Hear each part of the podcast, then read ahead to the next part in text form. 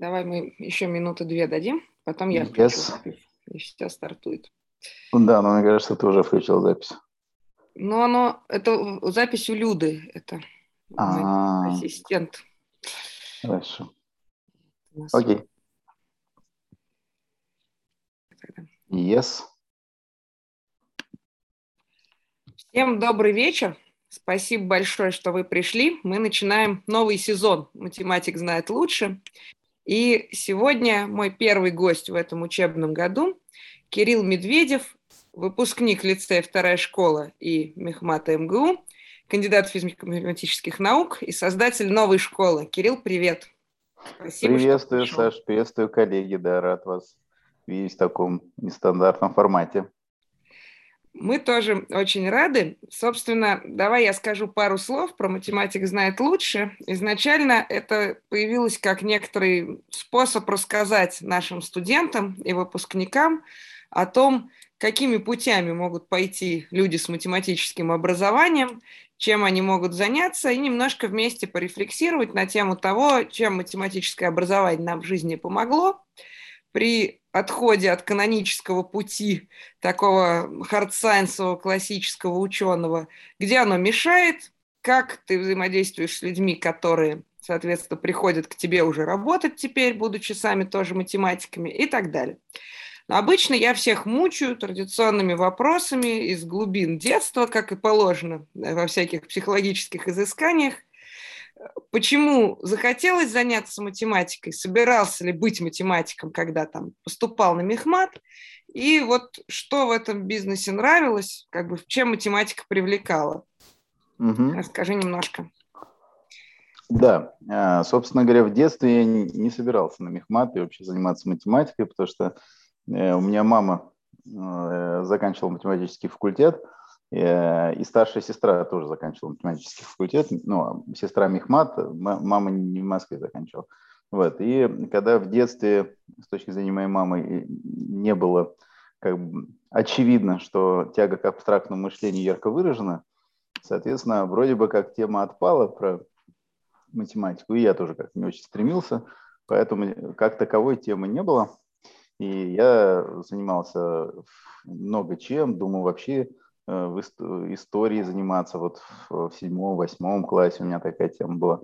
Вот. А потом что-то как-то занимался физикой, когда учился в Мурманске. Э, потом попал э, во вторую школу. Вот там я как-то переверстался в сторону математики и почему-то захотел поступать на мехмат. В целом все сразу выдохнули дома, потому что семейная традиция предписывала Э, сначала сходить на мехмат, а потом определяться. Вот как-то так вот э, было. Э, даже мой дядя, он был он, химиком был, и, но в какой-то момент учился на вечернем факультете на мехмате. Вот, то есть в этом легенда о том, что прилично сначала вот это поставить голову, сформировать академическое системное мышление, вот, вот эти все прекрасные слова, вот как-то в принципе в семье было принято. Вот. И, ну и на фоне этой мысли, и на фоне того, что как-то школ, вторая школа так или иначе достаточно мощно как-то канализировала в сторону нескольких факультетов, то есть у нас э, в те времена массово все поступали, ну, условно говоря, физтех, ВМК, Мехмат, физфак. Ну, условно э, такой, наверное. Мне кажется, это в те времена и, и, и, ну, долго было бы приблизительно так. Вот, поэтому тут вроде бы как и естественно было, и почему-то захотелось на, на Мехмат, э, и особенно в 10 классе как-то уточнилась эта линия. То есть, конечно, преподавание во второй школе и общение с коллегами, в том числе с Мехмата, оно как-то, наверное, повлияло на этот факт. Но в целом я не собирался заниматься математикой, я собирался пойти, значит, э, как-то вот это поставить голову, аналитическое мышление, системное, вот это вот все. А потом э, думал я, например, большая четверка, там, экономика, бизнес, тудой-сюдой. Э, у меня старшая сестра, э, которая заканчивала, после Мехмата уехала э, в Бостон, а потом работала в Procter Gamble. Я как бы с этой стороны больших корпораций видел, в принципе, чем, чем в те времена как бы, что хотела корпорация увидеть, в том числе от математиков, в чем чем сила. Ну, в общем, план у меня был приблизительно такой. Э, пока как-то неудачно я не сдал первую сессию на одни пятерки, тоже как-то сработало не в ту сторону. Вот. Вторая школа отучила от этой темы, соответственно. И я, в общем, и первые коллоквиумы тоже, в принципе, не предвещали ничего такого э, экзотического, а потом вдруг внезапно первая сессия сдалась на пятерке, и что-то и как-то, ну и как-то вообще в целом я втянулся. Ну и, в общем, потом научрук на третьем курсе появился, который как тоже очень много, э, большое влияние на меня оказал. Вот после этого я как-то вот решил в науку сходить. Вот. А в принципе э, не было такого плана. Когда ты пришел на мехмат, а, ну, в принципе, так как ты учился во второй школе, ну, у меня был такой же опыт, поэтому мне довольно легко это представить, но у тебя как бы были какие-то представления, что там происходит, то, что ты уже знал, наверное, много людей, наверное, которые отучились, и помимо сестры еще и даже просто вот там люди на год и на два старше, они ходили по этажам, было много знакомых лиц, но, тем не менее, как-то вот эта вот картинка с ожидания versus реальность, она разошлась, помимо вот твоих академических успехов, вот именно в том, как учили, чему учили, что там вообще происходило. Или это было все близко? Ну, ты знаешь, на самом деле было как бы многое достаточно близко, потому что как, так, или, так или иначе тема того, как на Мехманте, э, за счет ассистентов, с которыми мы общались, за счет преподавателей мехманских – за счет компании, которую вот мой математик проводил, значит, у меня такая компания была, значит, я вот сейчас что-то сделаю такое, чтобы вы не шли бездумно на мехмат. Э, я не знаю, добавлял он слово бездумно или нет, по-моему, звучало просто, что вы не шли, на, не, не шли просто так на мехмат. Э, наверное, более корректно было бы сказать, бездумно не шли бы на мехмат. Вот. Но это не помогло, собственно говоря, то есть он как-то по-другому это работал. Но, в общем, в некотором смысле представление о том, как будет, уже было, наверное, э, наверное, я вот скажу, меня что-то шокировал, меня расстроил и э, мне расстроил английский язык, который у меня какая-то была надежда, что там будет как-то не так, как было до этого, так, так мы это назовем. Вот. Э, а с точки зрения математики, скорее у меня переживания начались на втором-третьем курсе. Потому что на первом курсе, в принципе, ну, достаточно привычная второй школе процесс. Да? Единственное, что вызывало большие там, трудности, это там алгебра, которая выбивалась э, из контекста Матана и Ангема. Вот. А это, в принципе, э, какого-то какого-то другого ожидания особенно не было. А вот дальше, когда уже пошла какая-то рефлексия по поводу того, а что дальше делать, как выбирать э, кафедру или специальность, потому что, в принципе, достаточно быстро возникает мысль. Вот тут э, уже стало понятно, что это какой-то очень на мехмате непонятный процесс, ну, не, как, как-то самоуправляемый. Самоуправляемый, не очень понятно, Э, как, как в него влезть. То есть нет такого, знаете, да, как это современно принято. Пришел тьютер, там все разложил, или там коуч по полочкам, или какой-то ментор-наставник объяснил, как жизнь на мехмате устроена. Ну, вообще это в те времена вообще ничего, ничего такого э, не было. Это еще, ну, у меня был э, ну, кто, не знаю, наверное, коллегам не актуально, там еще важно было, кто диспетчер курса, кто начальник курса. Вот, mm-hmm. у меня был Посеченко. Ну, общем, И у меня. Да, поэтому тут Э, как бы с этой стороны было как бы вроде бы теплое какое-то чувство, значит, ну вот я бы сказал так, что переживание по поводу ожиданий возник на втором-третьем курсе и потом задняя рефлексия. А так в целом ничего вроде бы как удивительного и, и про, про Мехмат на тот момент не было нового для меня или чего-то, который не совпадал в ожидании. Научника сложно было выбрать? Это был какой-то эмоциональный процесс? Или... А, э, ой, у Наташи тоже был Псиченко. Такая красота. Вот бывает же такое. Э, это было очень сложно, потому что на самом деле, э, ну, я, естественно, пошел по этому, по нетворкингу, условно говоря, выяснять, как это делается, потому что, в принципе, внятного предложения и объяснения, как, как такое делать, в общем, не очень э, звучало, да, соответственно, какие-то обтекаемые рекомендации откуда-то в воздухе висели, но, но, в общем, тема невнятная, потому что звучало почти так, ну, вы там пойдите, там, познакомьтесь, разберитесь, посмотрите, присмотритесь и выберите. Ну, то есть это, в общем, в целом, ну, в общем, достаточно абстрактная инструкция, вот, э, чуть люди поопытнее говорили, смотри-ка, э, походи на семинары какие-то, или еще были такие про-семинары, вот часть, педаг... часть коллег вели для, не знаю, сохранилась традиция или нет, на матфаке у вас, я насколько понимаю, это совершенно по-другому подход, но как бы научные семинары, которые опускаются к, первокурснику, второкурснику, да, то есть чтобы раньше облегченный, грубо говоря, семинар, который позволяет туда зайти и приблизительно посмотреть, что народ всерьез-то наукой как занимается, как это, как это устроено.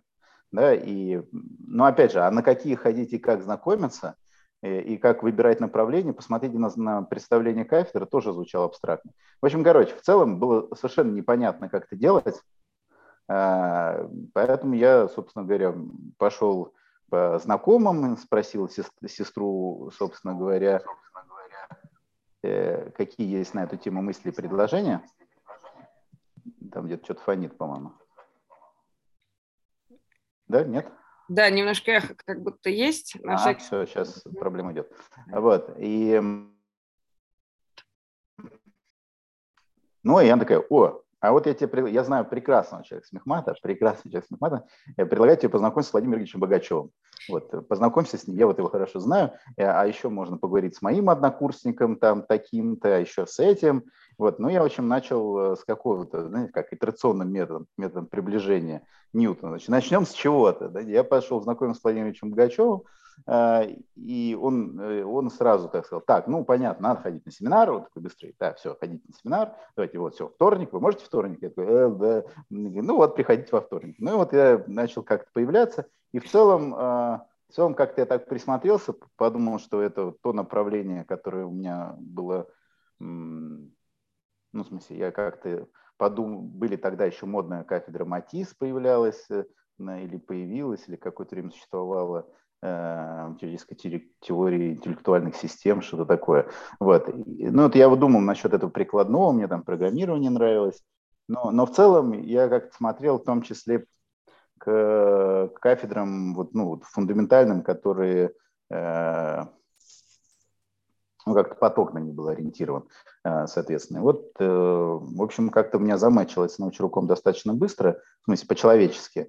Потом я посмотрел, чем занимается теория функций функционального анализа в каком-то объеме, да, попытался это понять э, и кого-то поспрашивать. Ну и как-то вот я сделал ставку на то, что вроде бы это как-то отзывается, на семинаре интересно, а по-человечески, по тому, как руководитель ведет и, и, и кто у него сидит на семинаре, да, и как старшие – взаимодействуют, да, и как э, мне, мне это понравилось. Я вот как так сориентировался и достаточно быстро погрузился. Я еще много общался с моими, ну, естественно, э, однокурсниками, которые что-то обсуждали, да, тогда э, у нас очень модно было теория вероятности. Я что ж походил там на актуарную математику на семинар, еще там куда-то так, чтобы посмотреть. Ну, в целом, вот, ну, это в районе второго курса как происходило. То есть, в общем, как- как-то вот так. То есть отчасти интуитивно, отчасти потому что, э, пойдя изучать людей, которые мне кто-то рекомендовал, достаточно быстро наткнулся на человека, который мне отзывался. Ну, так Понятно. Было. Картинка понятна. У меня было чуть по-другому, потому что мой научный руководитель будущий, он меня семинар вел на младших курсах. Mm-hmm. И поэтому он мне был как бы совершенно понятен. Он у меня весь курс всех видов геометрии провел. И мы были уже так нормально между собой знакомы. Вот. И поэтому мне в каком-то смысле было проще. Но у нас был примерно так же, что были некоторые модные направления, типа там для тех, кто считал себя ученым, они должны были пойти на алгебру, а те, кто считали, что они да, да, да. разбогатеют, пойти на тервер. Многое сбылось, но не все. Вот. Да, да, да. В мои времена также было. Еще какая-то непонятная тяга вот э, к Матису была, да, и, соответственно, у многих. А, еще тогда появлялась защита, а, защита как это называлось, Короче, типа защита информации направления у теории чисел, да, открывалась. Ну, например, алгебру я просто сразу отмел, потому что почему-то на меня глубокое впечатление произвело. У меня лекции вел э, заведующий кафедрой, а, э, соответственно, какая у нас, высшая алгебра или как? Высшая. Вот, Латыш тогда, по-моему, был, mm-hmm. да? Ну, короче, вот прям что-то я так сразу не пошло, да, то есть э, в этом смысле матанализ, ТФФА, который рядом из действительного анализа вырастал, он как-то вроде бы ложилось более естественно, да, вот это, э, видимо, тоже есть же любители топологии, есть дискретники, да, вот я понял, что вот непрерывная наука э, мне больше нравится. А теория вероятности – это тоже такой какой-то эффект, даже, что у нас, второй курс, да, там появляется теория вероятности. Но какая-то неудачно зашла, да, соответственно, и, и, и как бы в этом смысле с точки зрения семинаристов у меня не было облегчающего фактора, потому что Рогородский у меня появился тогда, когда я уже сделал выбор, потому что если появился Рогородский раньше, например, то не факт, что я не пошел бы на, на статистику, да, потому что у нас многие коллеги, э, попадая вот к такому могучему семинаристу, да, соответственно, по-другому смотрели на предмет. Да, а как бы у меня это знакомство, ну, то есть вот в этом смысле не, из своего круга семинаристов, как у тебя, у меня не получилось. Вот. А вход в теорию вероятностью, вот, вот бывает, бывает у, у педагога талант сделать так, чтобы вход в специальность был максимально мутный, соответственно. Вот э, у меня теория вероятности такая была. Я причем, когда готовился уже к экзамену, начал уже читать ширяевскую книжку, думаю, елки-моталки. Ну, с этого надо было начинать. Ну, все понятно, прозрачно, ясно.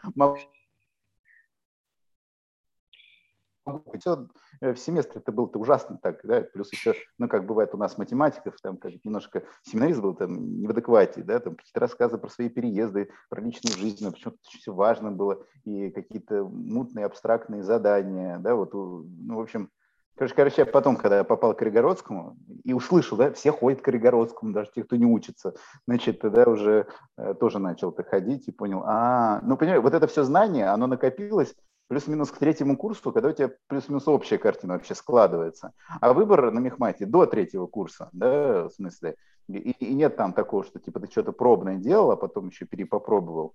В этом смысле у тебя картина сложилась уже, да, выяснилось, что такие лайфхаки, да, что можно было ходить э, к другим семинаристам, не знаю, вот это что-то было в эти до интернетовские времена, до, до фейсбучные, до вконтактовские, как не очевидно все. Там был такой форум, помню, Мехмат онлайн, что ли, назывался. И там, ну, значит, да, конечно. Да, и да. все там писали, но сами эти преподаватели тоже многие там сидели, все это почитывали, и потом еще и э, некоторые из них тщательно отслеживали, кто что сказал, и это могло иметь последствия. Окей, а вот скажи, пожалуйста, когда ты на мехмате учился, вот мы подходим к такому моменту, когда довольно, ну, как бы на мехмат все поступили, там учатся, учатся, научника как-то выбрали, даже если пошли на матис. Но дальше, значит, начинается существенное разветвление, потому что кто-то идет работать, а кто-то не идет работать. И это как бы две картины мира довольно разные. Ты ходил на какую-нибудь работу не совсем математическую, или ты пришел в школу, там еще учась на мехмате? Как это было? Ну, ты знаешь, это хороший был вопрос. В смысле, э, э, действительно, как-то у меня установка в семье была такая, типа, давайте, ну, как бы важно вначале вложиться, поучиться, да, не отвлекаться, и вот это вот все, потому что, конечно же, когда я все-таки пошел на мехмат, вот опять же, всем семье понятная была история, что все как-то, в общем, видимо, прикинули, а это маршрут до кандидатской э, степени, так, ну так, как желаемый, да, классический вариант.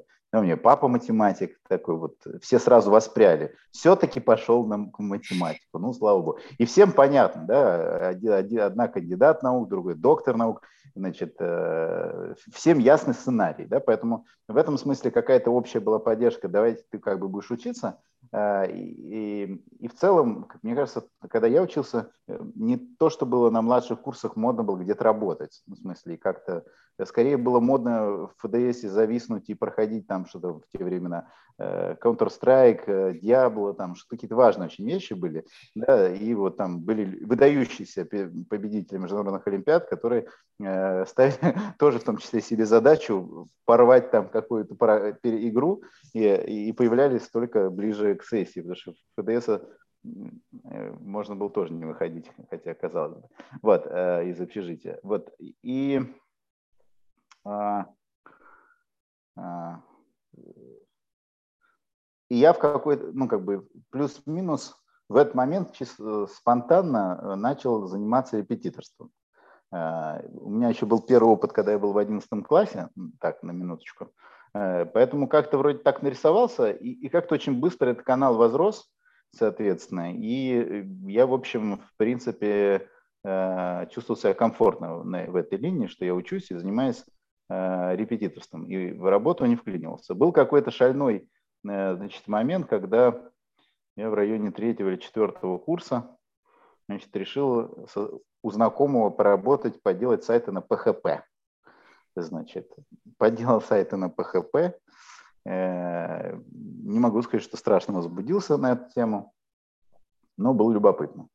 Вот. А потом э, в районе аспирантуры меня вот как-то упаковали в школу э, некоторым таким творческим подкатом. Давай-ка там на 2, 2, 3, 4 урока, не больше, зайдешь, поможешь, дефицит, надо родной школе помочь, вот это вот все. И как-то раз, раз, раз, и, и потом, когда в аспирантуре был, научрук что-то подсуетился, я стал преподавать на соцфаке, ну, меня как-то свел с какими-то коллегами, как раз там что-то там по математике перезагружалось. Ну и вот, э, вот так получилось, что наросло преподавание, репетиторство, школа, и, в общем, как-то я решил э, как бы сконцентрироваться на том, чтобы там защититься, и вот это вот все, и не стал такую не школьно-образовательную работу включаться. А в школу расскажи тебе, вот когда ты пришел первый раз, там что-то такое вот на эти 2-3-4 часа, вообще какие у тебя были ожидания тоже? Не было ли тебе страшно? Вот мне было, вот я, я помню, что я когда закончила школу, я даже вот во второй школе, когда мы с тобой были, я говорила, что у меня был замечательный класс, очень дружный, но весьма недружественный учителям. И вот там за все годы, которые мы проучились, у нас было два учителя, которые с нами могли взаимодействовать. Моя учительница математики Елена Борисовна Гладкова и мой учитель истории, он был моим классным руководителем, Евгений Викторович. Все остальные, значит, в принципе, не могли к нам приблизиться. И у меня было такое полное ощущение, что ни за какие ковришки я в школу никогда не пойду, потому что меня там съедят, останутся от козлика рожки до ножки потому что дети по природе своей – это вот такой контингент активный, агрессивный, и завоевать его очень тяжело.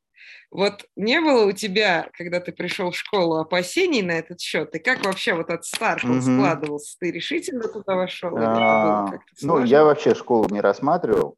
Э, мне было что-то такое интересно про помочь объяснить там еще что-то такое. И в школе было это интересно и э, помогать было интересно. А ну, по традиции, естественно, я в какой-то полуассистентской роли там поучаствовал, какие-то контрольные проверять, зачет попринимать, еще там что-то. То есть я как-то я как-то появлялся, да, и что-то помогал, да, то есть я просто не вел никаких системных курсов, но я к школе очень хорошо относился, и у меня это группа учителей, которая с нами работала. Как-то у нас был, короче, мирный какой-то класс, не буйный, соответственно. И у нас очень теплые отношения с несколькими учителями были.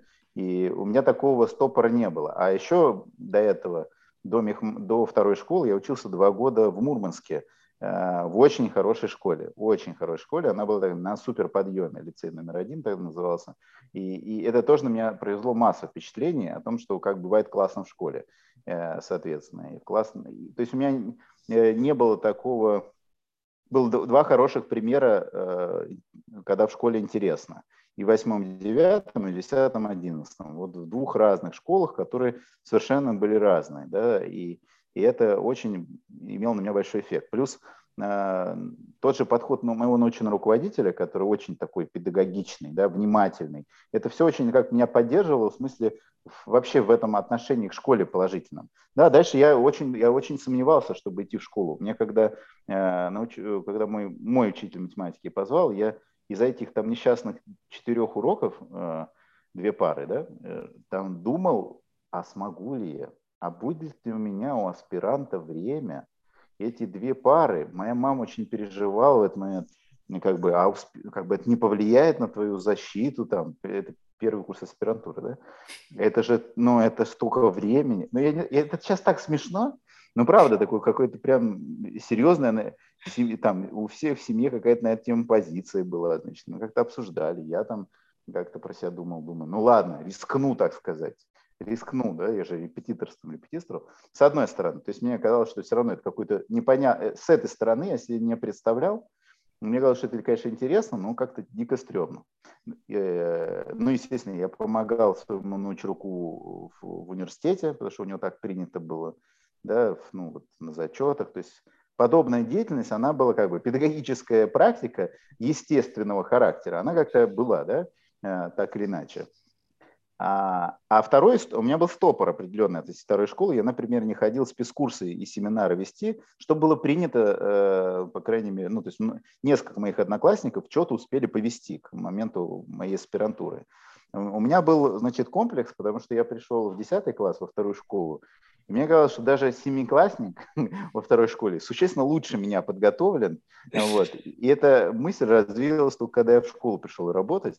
Соответственно, поэтому мне, ну, такие яркие впечатления по попаданию во вторую школу, да, и наверстывание там как-то вот это вот физмат культуры, да, очевидно, с пробелами и все остальное, э, то мне казалось, что действительно, что, э, такие все там зверские дети даже в седьмом-восьмом классе, что они меня слопают просто предметно. И не знаю, откуда это все берется, но вот какие-то инерционные установки. В общем, э, оказалось немножко по-другому устроено. Ну вот, я решил сходить, и дальше как мне это понравилось. Хотя, естественно, естественно, там дети попытались сорвать урок, там еще масса всего было, там какие-то что-то кто-то кряхтел, кто-то мычал, кто-то еще что-то, какие-то самолетики пускал на первом занятии. Ну, короче, решили, знаешь, вот какой-то вот классический, типа, проверить на прочность, прям по полной программе. А на меня это очень интересное впечатление произвело, потому что я как-то не упустил момент, что там предыстория какая-то очень непростая у класса, что с, с их точки зрения их любимого преподавателя поменяли непонятно на кого соответственно. Э, я, я, ну, я это не сразу все сложил, да, соответственно. Я-то шел, я ж какую работу проделал, чтобы прийти в школу, да, я подготовился, уж что не так, чтобы часто со мной случалось. Вот, я подготовился, пришел, значит, как настроился, с каким-то вот э, полезность приносить э, этим семиклассникам. А они мне вот это все устроили. Вот. Я даже не то, что растерялся, мне как-то это озадачило. В смысле, я говорю, алло, ну как бы что-то какая-то странная, странная тема. Я говорю, ну, вопросов нет, пожалуйста.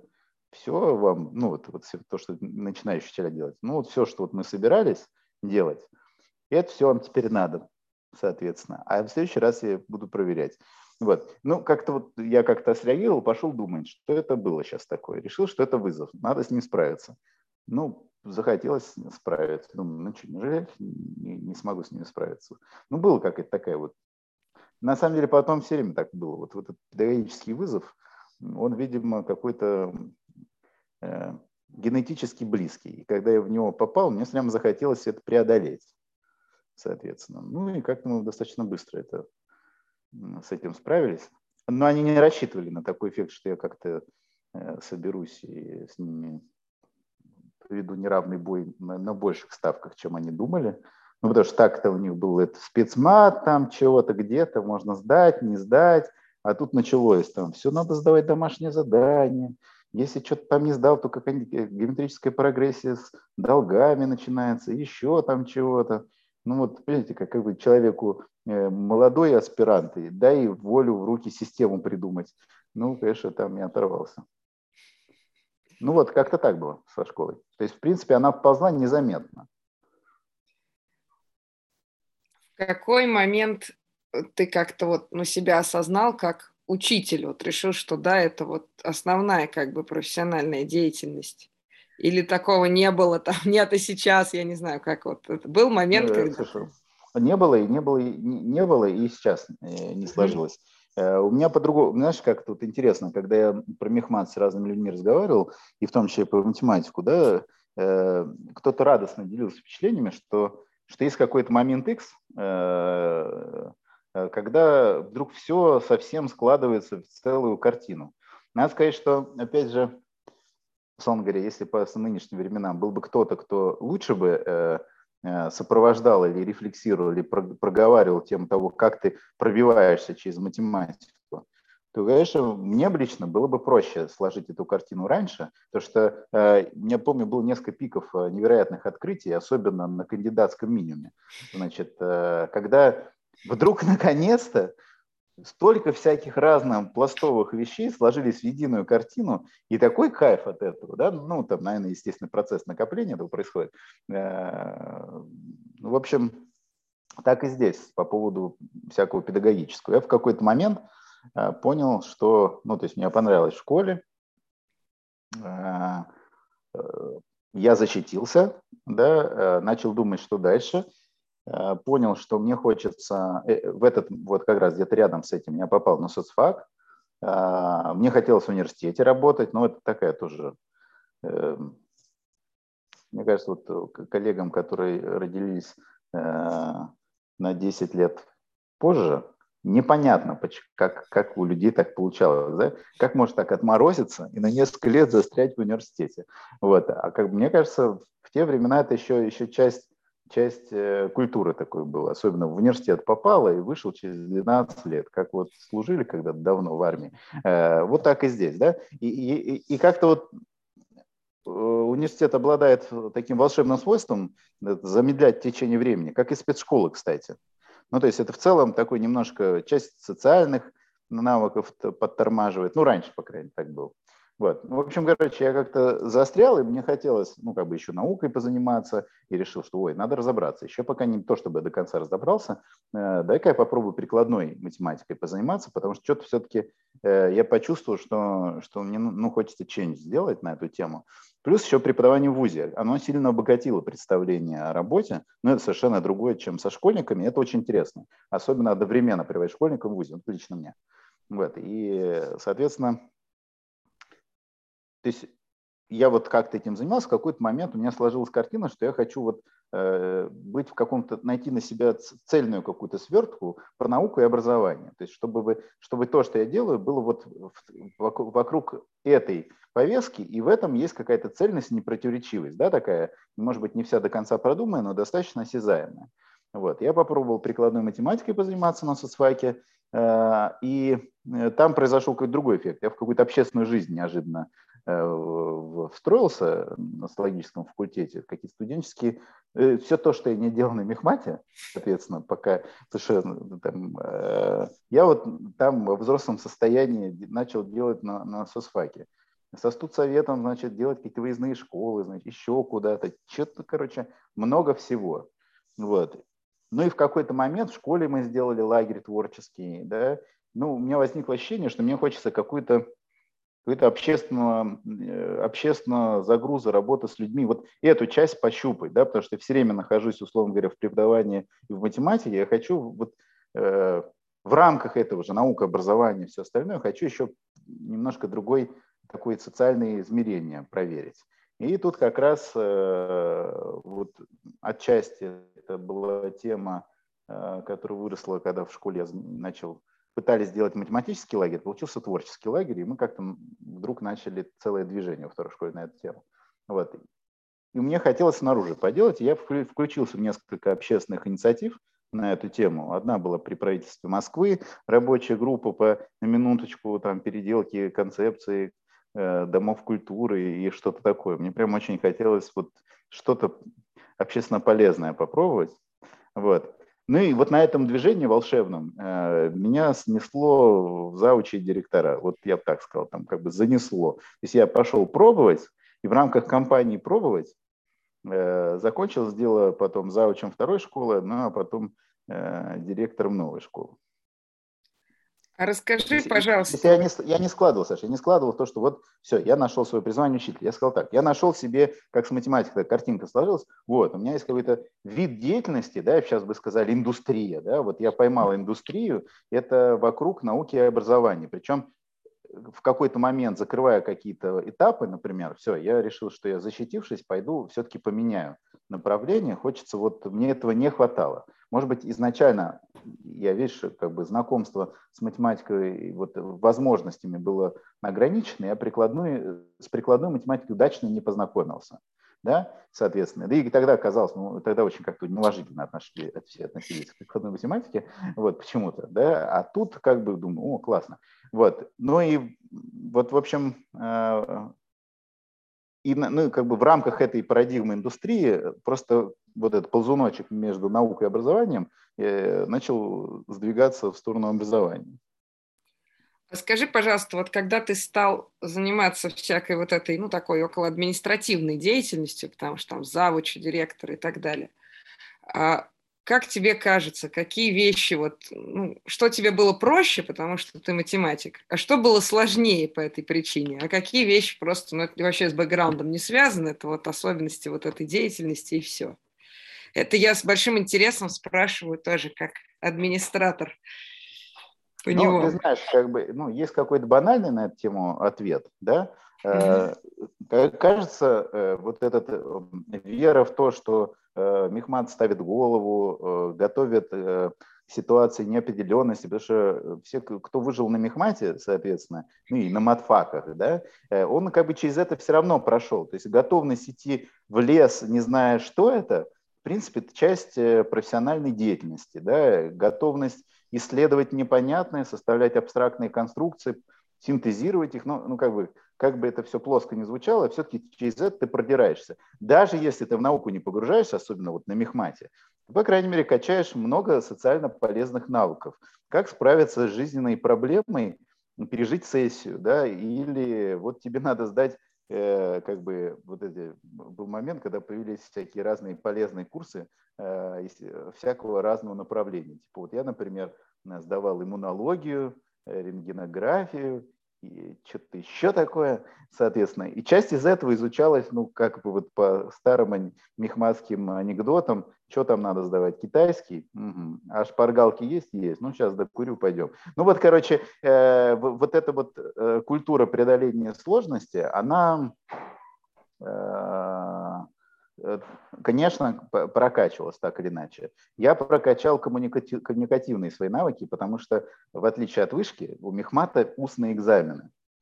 В те времена были практически все, кроме двух, по-моему, двух или трех.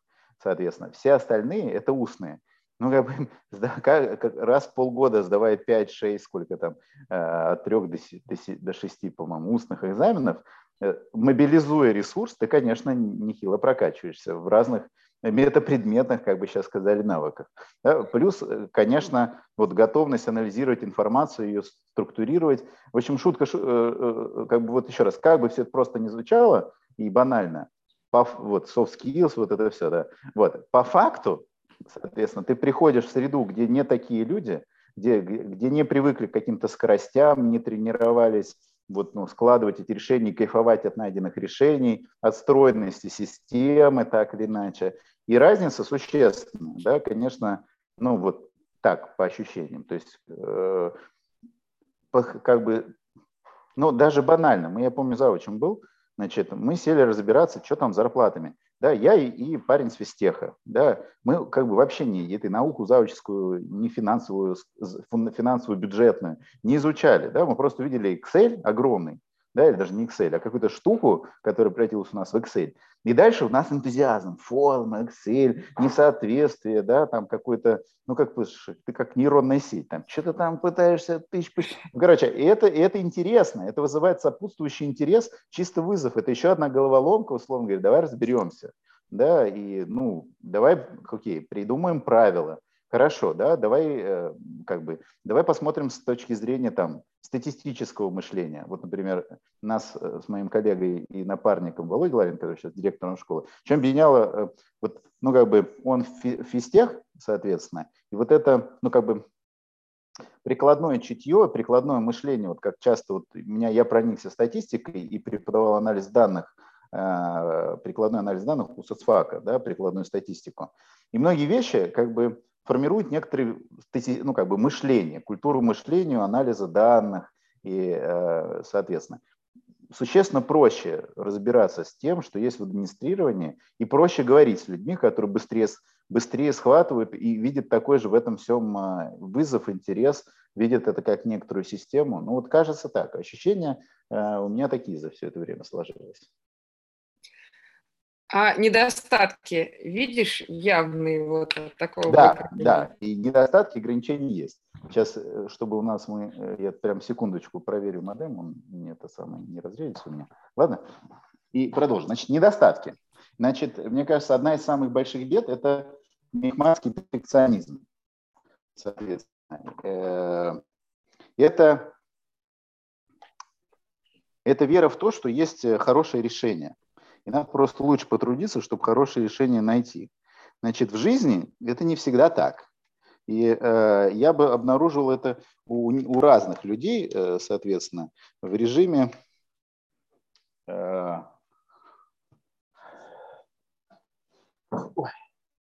э, когда человек начинает думать про, ну, знаешь, не как управленцы такие, типа, решение на 70%, э, в котором ты уверен, это хорошее решение на 70%, да, соответственно. А как бы здесь как бы ты привыкаешь решать сложные задачи, вокруг тебя всегда, ну, на мехмате всегда точно такие огромные под количество людей, всегда есть люди существенно одареннее, быстрее, шустрее э, тебя, да, просто такая, это среда с вызовом. Поэтому мысль о том, что должно быть как-то по уму, должно быть как сложно устроено, ограничивает в решении простых задач. В администрировании управления очень много с точки зрения математики задач несложных. И когда ты со всей э, мощью аппарата и представления о красоте системы, стройности начинаешь решать, начинаешь решать э, как бы, ну, как бы очень дорого задачу. Да, вот на Мехмате же мы э, или на Матфаке многие задачи не решаем с концепцией ресурсного ограничения. Ну, таких задач мало, да, прямых. И, и нам важно решить, и иногда мы задаемся вопросом, да, а возможно ли условия теоремы проверить? Да? Ну, опять же, сколько таких рассуждений обычно в среднестатистическом пути студента-математика возникает? Да? Соответственно, а в реальной жизни управленческое администрирование там немножко по-другому. Я бы сказал так, что мне иногда мешало, и я видел много людей, которых вот, вот этот, э, не будучи сами перфекционизмами, перфекционистами по жизни, да, с точки зрения поиска решения ответа на сложные э, вопросы, где нужно построить систему, э, как бы стремятся э, в образе идеального результата строить эту какую-то суперсистему. И это сильно ограничивает, потому что начинает, как бы тратится ресурс там, где его не надо тратить. Это ограничение. У математиков второе знаменитое ограничение, я не знаю, какая статистика, но давайте скажем толерантно. Очень много среди математиков э, людей, э, как еще правильно сказать, э, склонных к снобизму. Вот. Мне кажется, что во взаимодействии с людьми склонность к снобизму ограничивает широту коммуникации и возможностей. Бывает еще такое, что люди не математики, обижаются, когда, когда, когда им намекают на то, что они как-то интеллектуально ущербны, потому что априорно не являются математиками. Да? Но вот эта сторона, э, это как бы издержки э, вечного сияния разума. Да? Ты много лет существуешь э, в культуре, которая акцентируется на этой части жизни. Ну, еще раз, мне кажется, сейчас как-то все как это по-другому с точки зрения скоростей, работ, там, интернета, общественной жизни. Ну вот э, э, по старым временам, мне кажется, так было. Вот, поэтому это, это ограничение. Горе от ума, э, согласен, это где-то рядом. Горе от ума и, и, и снобизм. Вот это разнесем на раздельные пункты э, соответственно. Горе от ума – это скорее про перфекционизм, возможно. А вот снобизм, ну вот это, это, мое, это мое личное чувство, что воспринимать других людей э, и, и с их немощами сложнее э, бывает, когда привык э, немножко с такими, знаете, вот как э, с такими высокими лекалами ходить. Я помню, вот я, когда мы создавали новую школу, я с этим сталкивался, и, и особенно в сообществе учителей математики с этим э, был ярко выражено. Но не только. Среди людей вокруг, э, в том числе образования, часто так бывает. Э, чтобы проверить объект, на, для, ну, как бы с собой соотнести, проверить его на язык, надо его как-то разложить, э, понять или лучше еще и приземлить. Типа, ну, а, не, а, ну, понятно.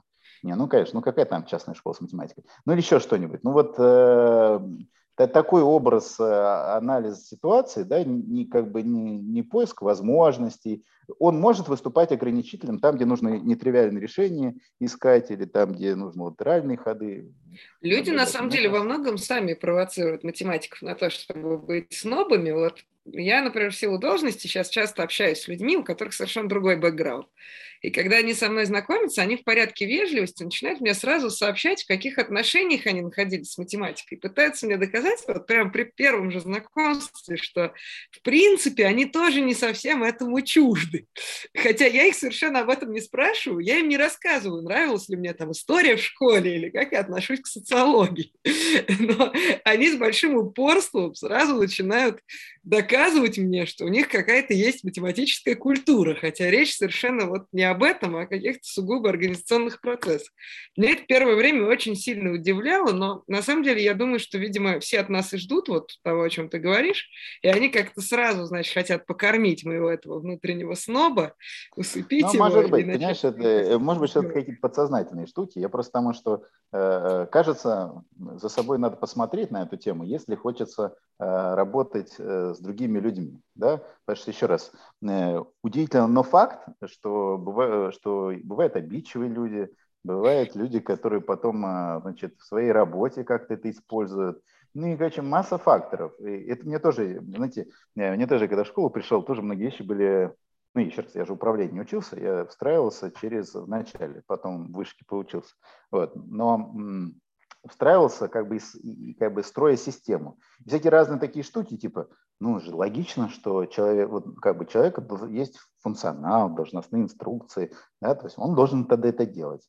Вот.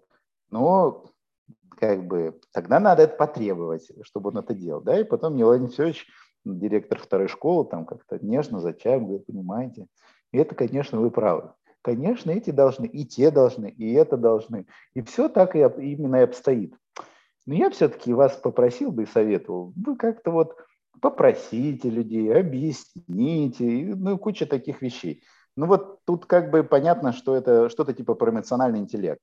У кого-то есть природная склонность э, к этому вопросу, у кого-то нет. А, а наша привычка быть э, в той среде, где очень сложно, э, все стремятся к каким-то высоким конструкциям, э, научным достижениям, еще и олимпиадным, все остальное. Ну вот, мне кажется, там иногда бывает побочка на эту тему. Просто какая-то нечувствительность или, или как бы запоздание с развитием эмоционального интеллекта. Это, еще раз, возможный риск. Не могу не, не спросить про новую школу. Во-первых, ну, я тут коллегам расскажу, что я живу достаточно близко от новой школы. Это явление, которое изменило жизнь нашего района полностью, вообще людей всех возрастов. Потому что теперь в каждой семье есть либо человек, который учится в новой школе, либо человек, который хочет поступить в новую школу, либо уж хотя бы тот, кто ходит туда на какие-нибудь кружки или хочет играть в футбол на футбольном поле. Это вот просто нет семей равнодушных к новой школе. При этом ну, вещь, которая совершенно поразило меня, когда я вот с ребенком попал туда, то, что как бы с одной стороны, ну вот мы с тобой не были знакомы, но у нас похожий бэкграунд, и мне казалось, что я примерно понимаю, ну что там, вторая школа, я не знаю, как устроена, что ли, и когда мы учились, и потом примерно мне было все понятно, у меня много народу работало из знакомых уже после нашего окончания. А здесь как бы вроде как многие вещи, они в чем-то похожи, про то, как, значит, нужно стараться ребен... развивать умненького ребенка, но при этом очень много про людей. Вот как раз как бы во всех смыслах, от бытовых каких-то решений до того, как вот построен этот учебный процесс, по крайней мере, как это транслируется вовне, это история как раз про человека, про его самоопределение, про то, чтобы ему было комфортно. Вот. Как ты к этому пришел? Потому что в нашем там, мире математических школ, мне кажется, с одной стороны, было очень круто, в смысле того, что там было интересно, азартно, и там складывались какие-то дружбы на много лет, помимо того, что нас хорошо учили там математики и не только. Но при этом мне кажется, что там никогда никто не думал про наш эмоциональный комфорт и про то, что как-то вот, чтобы мы в этом не просто себя интеллектуально развивали, но себя находили и задавали себе какие-то вопросы. Мне кажется, это было совсем не про это. Как ты пришел вот к такой концепции другой? Да, вот. да, это ты прям в корень. А, значит, э, а, значит, э, здесь как-то нам очень здорово в новой школе с этим э, сложилось. Сложилось так, что у нас у нас же как получилось, что эта школа собралась, это не так, что я пришел с каким-то планом, да, и попросил денег школу реализовать, да, это, то есть меня как бы был конкурс, я участвовал как э, директор в конкурсе, а потом пришел с маленькой там мини-бандой и, и э, коллегам, которые же проводили э, большое э, натурное исследование с пилотом, со всеми делами, накопив большую экспертизу. Да? А у меня был свой похожий э, путь э, с проверкой разного рода гипотез и большим количеством наблюдений. Благодаря тому, что я поработал долго во второй школе, да, я в шестнадцатом году в новую школу перешел, да, а в, э, во вторую школу пришел в 2005. Ну, то есть я достаточно много был в разных ролях, э, соответственно, а когда я еще начал там творческие проекты делать, то я еще с другой стороны вторую школу увидел. Когда я стал там завучем, да, я увидел и как бы у меня, у меня была такая метафора, что когда я стал завучем, то вот нервную систему школы соединили с моей нервной системой, соответственно, и сопротивление совершенно разные у этих двух э, объектов, и меня так потряхивало первое время. Вот, но опять же, по неопытности, да, конечно, так э, в целом с опытом становится ясно, что не нужно соединять эти две нервные системы, да, но не, не так очевидно, это бывает по первому времени. Вот, поэтому э, вот и мы, когда все собрались соединить эти все гипотезы, наработки, то как раз у нас у всех один, плюс-минус одинаковые мысли возникли относительно вот этого вектора э, про, про, про человека, который ты сказала. Значит, с точки зрения моих наблюдений, мне очень много вторая школа помогла, потому что я в том числе смотрел, что происходит с моими ровесниками, э, с моими выпускниками, с, не только моими выпускниками, а просто выпускниками второй школы. И Э, в том числе какая-то, какие, ну, как бы, такие прозрачные наблюдения. А, ну, например, э, что вот такая тонусная система э, спецшколы, такой как вторая, безусловно, статистически выводит большое количество ребят в нужные места. По тем временам я говорил какие-то вузы, да, сейчас, например, вышка э, большое место там сняла, да, то есть статистически э, ребята оказываются, например, тогда оказываются на Мехмате, ВМК, физфаке, физтехе, вот, вот это вот все, значит, ряд инженерных вузов, да, э, и, а потом, спустя год, два, три, у кого как, значит, кто-то вылетает, и таких много, да, у кого-то начинается процесс как бы социального размораживания, то есть как вот социальная сфера, э, эмоциональная, да, там в каком-то образом развивалась не в таком приоритете, как интеллектуальная, когнитивная, ну, грубо да, и дальше начинаются какие-то судорожные метания с точки зрения романтических союзов, семей и всего остального. Ну, еще раз, у всех по-разному, но, но бывает так, что какая-то прям, ну, прям приходит, жалится, и жалко, и прям какая-то прям сложная история. Также с работой, также со специальностью. Через некоторое время коллеги да, кто-то на музыку уходит, кто-то еще, но очень много смен специальностей. То есть вот, ну, как бы, вот, вот этот трек наблюдений специфический был. Потом внутри у меня было наблюдение, особенно как завуч, как же тяжко и как мучительно в школе находиться детям, которые не попали в основной трек.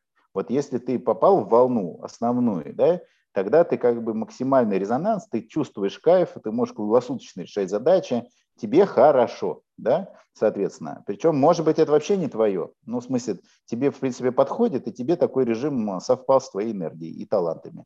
Вот, а, соответственно. А те, которые немножко на периферии, вот они, знаешь, как ехал на велосипеде по рельсу, а потом съехал на шпалы. Ну, он очень некомфортно. Вот, то есть э, вот, не удержался и очень... И, и там практически ничего нету для таких ребят с точки зрения...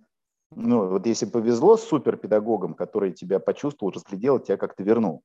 Но в целом как бы не подразумевается, что вот этот хвост нормального распределения выживет. Он там как бы моделью не обрабатывается да, соответственно. Потом мы начали творческие программы делать, меня народ подбатывал так, да, да кому это вообще в второй школе нужно? Зачем это вообще делать? Да ничего у вас не получится, у вас никто не придет. Соответственно, мы всю математику тут убрали и начали делать. Выяснилось, что большое количество детей, в том числе, ну там устойчиво, там процентов 10 точно э, не хватает, да, а большему количеству очень полезно всякие такие активности, которые сейчас бы мы сказали про эмоциональный интеллект, social emotional learning, э, про soft skills и, и про рефлексию, осознанность и так далее, и так далее. В общем, ну все вот это, про продуктивность, которая тоже отсутствует как класс, например, ну, в смысле, ты учишься в мат-школе, ну, какая, ну, какой у тебя продуктивный выход? Ты если проектами не занимаешься, да, а таких часто бывает единицы, то и ты эту сторону жизни, как бы, как-то она не очень мимо, мимо тебя отчасти проходит. И оказалось, что очень много детей не хватает вот этой стороны жизни. Да? Сидишь там на какой-нибудь свечке, на лагере, да, и ребенок говорит, ребенок второшкольник говорит, это лучшее, что со мной случилось в жизни. Ну, так, ну, кошмар какой, не должно быть это лучшее, что с тобой случилось э, в том числе. Ну вот, и таких наблюдений достаточно много возникло э, вокруг того, э, как это должно происходить. Ну и были у меня мысли э, на эту тему, а как, грубо говоря, как спецшколам, вот этим традиционным, могучим авторским школам в том числе, как им в 21 век входить? Потому что там где-то есть противоречие какое-то. И с одной стороны, очень много мощных основ... Э, мощных вещей в основании, но явно, что есть как, какие-то моменты, которые несовременные. По детям видно, да, например, э, наблюдение такое, как, как начали приходить не в физмат-школу, а в хорошую школу. Вот я, я, я уверен, практически считаю, что я на тот момент статистически это доказывал да, для себя. Ну, то есть, ну, правда, это прям чувствуется, что э, человек идет, потому что потому что не, не, не планирует быть там физиком-математиком, потому что просто это известно, что это хорошее место. Уже нужна среда, э, соответствующая э, интеллектуальная нагрузка окружение и так далее. При этом раскрыть себя и почувствовать, услышать себя не так легко, ну, потому что ты в тонусе. Тебя выбрасывает на волне, допустим, на мехмат, а потом начинаются поиски себя. В общем, короче, мне казалось, что вот эта часть, она недорешена. А вообще в целом в системе э, образования должно быть разнообразие разные модели, потому что вот здесь вот мы как бы все, немножко отстали э, от части, что вот такого большого разнообразия не хватает для того, чтобы для разных детей предлагать разные. Ну, потому что у нас ну, у нас есть очень мощные решения и мощный опыт, традиции, но на самом деле как бы для, для Москвы не хватает разных проектов. Вот для начальной школы это прям катастрофа, да, как бы супер хайп лом в такие школы, как новая, соответственно, он же он в начальной школе в том числе обусловлен каким-то поиском чего-то другого, системного, легко обнаруживаемого, или, ну, и, и, и как бы разнообразие в моделях э, и перспективах развития. И тут как просто кажется недостаточно вариантов для того, чтобы э, всем людям хватало своего.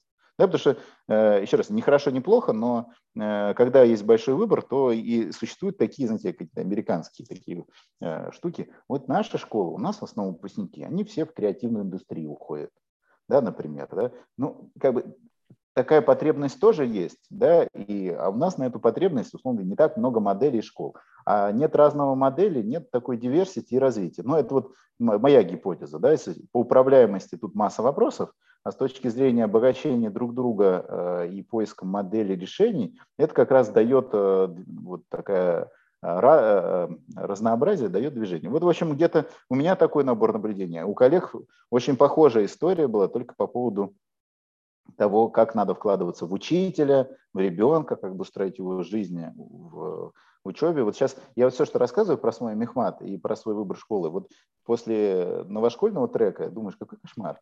Какой кошмар.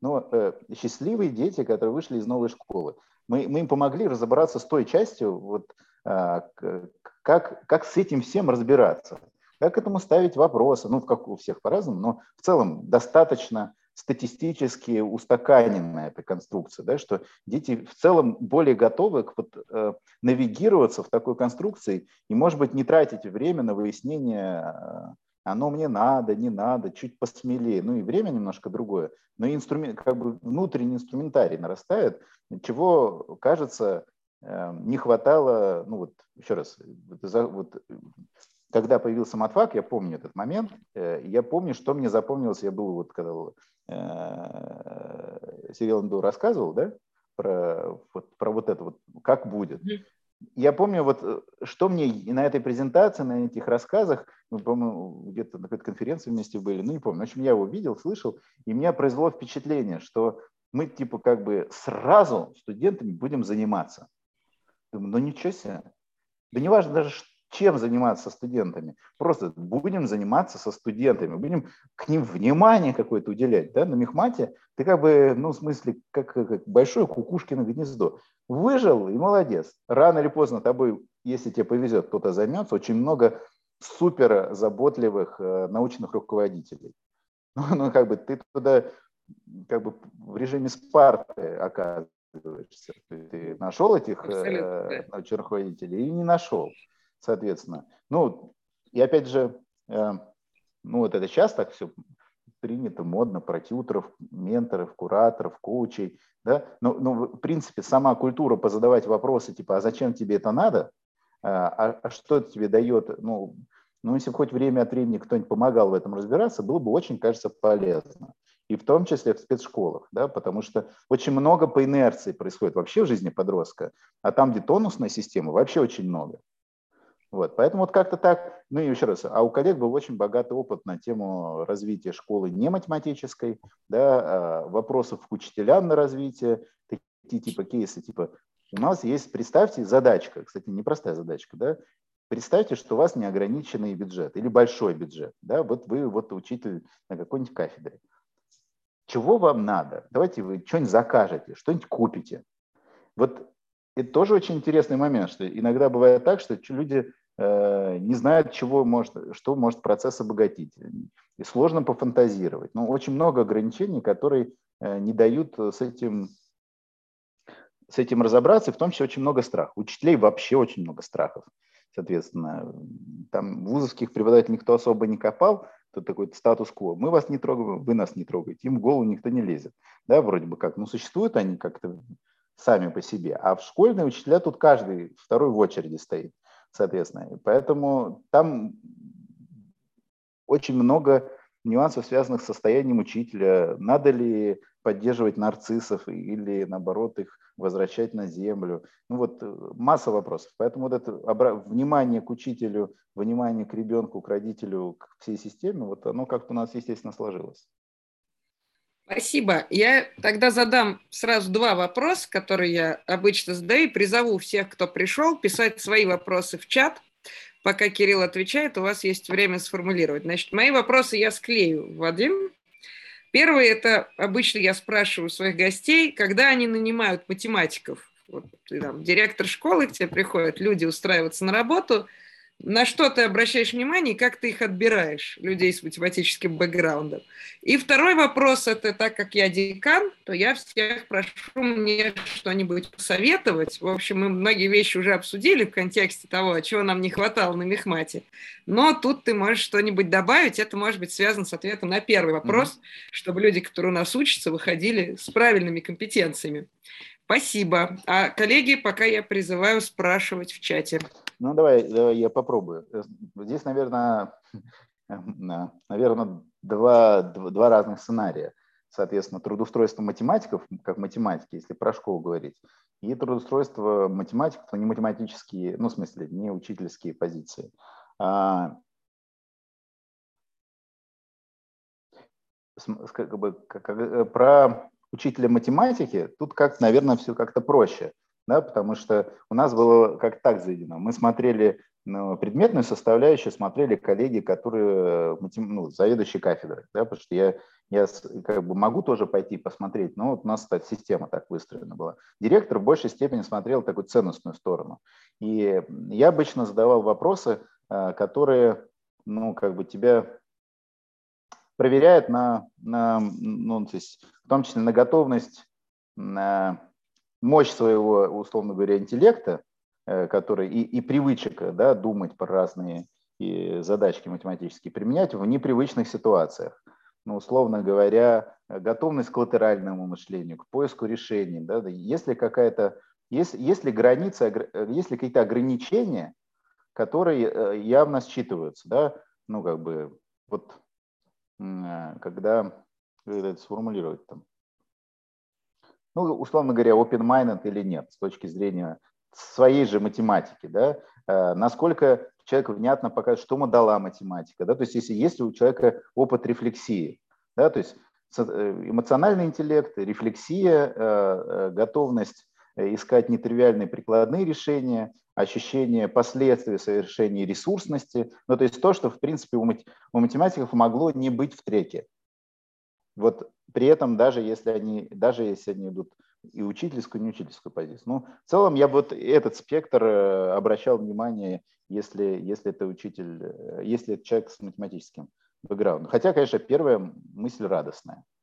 Да, ну и, и что, что мне будет понятнее, а, есть вероятность, что человеку будет понятнее то, что у нас есть, а, соответственно,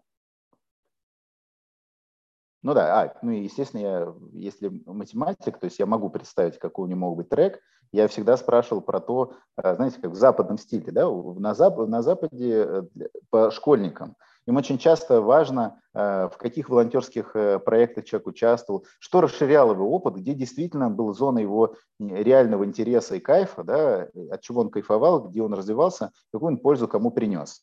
Ну вот, это всегда наших школьников в какой-то момент удивляет, да, что, ой, оказывается, надо было что-то общественно полезное делать, чтобы в Стэнфорд поступать, соответственно. Вот что-то подобное про, про трек я спрашиваю, смотри, что вызывало радость, э, э, чему хочется учиться. То есть вот это, в общем, э, либо демонстрирует, что человек впитывал широко культуру, да, либо узко. Например,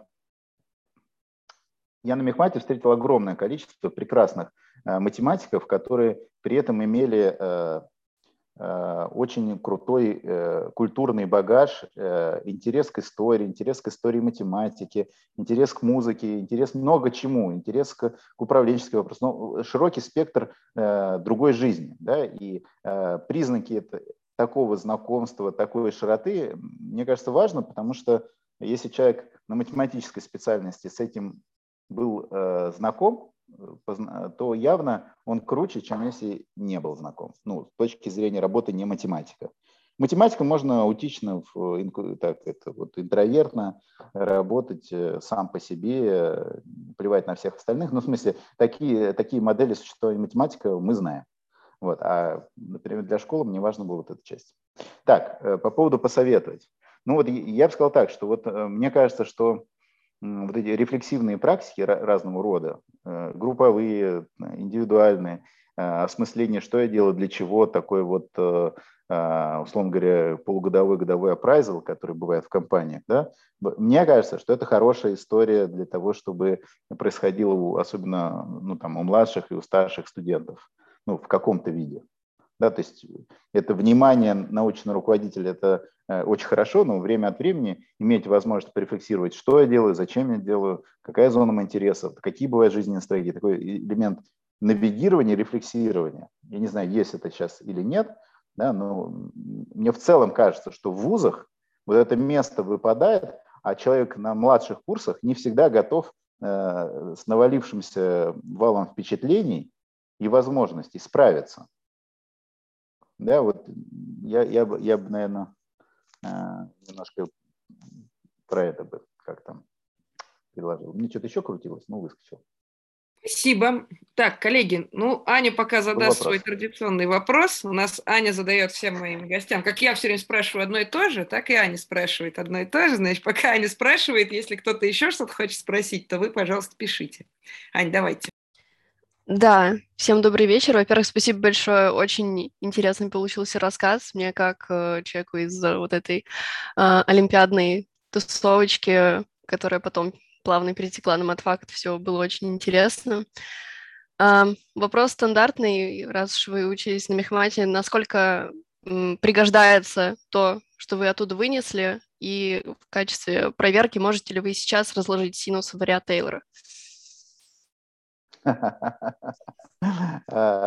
красиво, да. Ну, думаю, с синусом я справлюсь, э, но я думаю, боюсь, что это связано с тем, что э, я какое-то время назад это преподавал, да, то есть, э, в общем, с синусом, мне кажется, мы победим.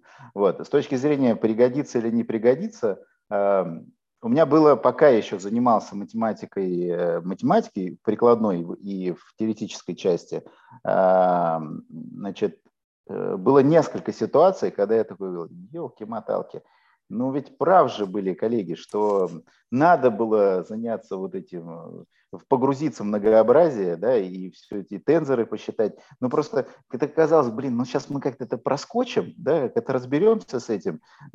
Если надо, то, займ, ну как бы, то наверстаем. И несколько раз было так с разными такими штуками, что э, что действительно был в университете сензитивный период позаниматься чем-то таким, что в нормальной жизни не будешь делать. И это даже в математической жизни тебе поможет. Я помню, когда мы занимались, когда тут в какой-то момент такой выстрел, Тензор Ричи, давай пихать его куда угодно, все, потоки, вот эта вся тема, все в разные науки начали, ну, как бывает часто, знаете, что-нибудь кто-нибудь прорвется с чем-нибудь, все такие, м-м, интересный ключик, пойдем проверять все закрытые и незакрытые двери, да? Вот, и было несколько раз так, что думаю, елки-моталки, что ж так-то э, на это не, не потратил э, какие-то силы и внимание. Э, ну, наверное, так. И, и когда я осваивал анализ данных, прикладной для, для того, чтобы разобраться, в чем специфика и э, чтобы там, студентами работать, ну, конечно, очень много чего мне помогло э, из, из всяких и побочных, и основных курсов, которые я слушал. А, ну, топология вообще в целом, э, познакомился с топологией, и жизнь твоя не будет, знаете, как по Гришковцу. А раз, рассмотреть это обратно уже не получится. Наверное, так. Хорошо, спасибо. Спасибо большое. Коллеги, кто-то хочет еще, если что-нибудь спросить, то это ваш последний шанс, можно сказать. Давайте делайте это прямо сейчас. Если никто не хочет, то я хочу сказать большое спасибо Кириллу. Мне кажется, у нас получился очень классный разговор. По крайней мере, мне было очень интересно. У меня осталось еще там 10 незаданных вопросов, но у нас будет вторая серия в следующий раз. Большое спасибо всем и смотрите за следующими выпусками, потому что математик знает лучше. Счастливо всем. До свидания. Спасибо, счастливо, коллеги.